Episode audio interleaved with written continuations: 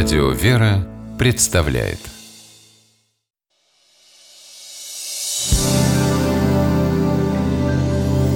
Первый источник Уважаемые коллеги, нашему отделу выделена путевка в Крым. Но, к сожалению, только одна. Мы должны подойти к выбору ее обладателя, как говорится, невзирая на лица. А это как?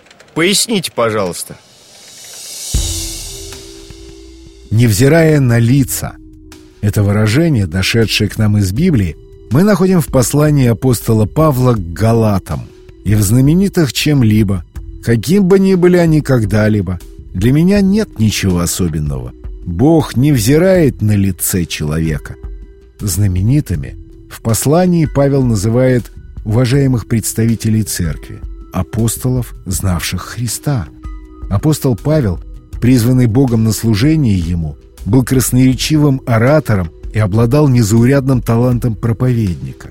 Однако к числу лично избранных учеников Спасителем не принадлежал. Некоторых апостолов это смущало, и Павлу пришлось защищать и обосновывать свое право на проповедь. Поэтому он и говорит, Бог не взирает на лице человека, то есть на его внешнее положение. Он смотрит на его внутреннее достоинство. И, конечно, Люди вправе ставить первых апостолов выше остальных, но в среде проповедников они все равны. В результате апостолы признали Павла проповедником христианства.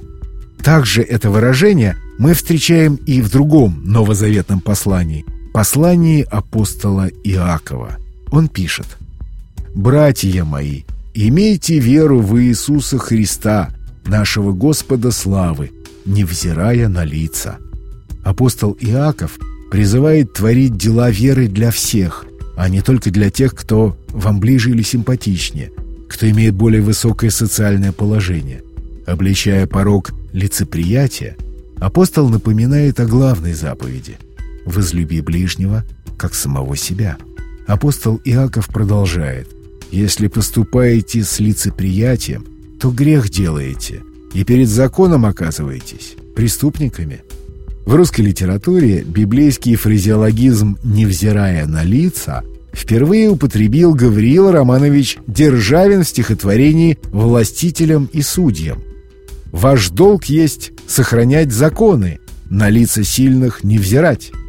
Итак, оценивать объективно, не пытаться угодить, не смотреть на общественное положение, авторитет – и означает выражение «невзирая на лица».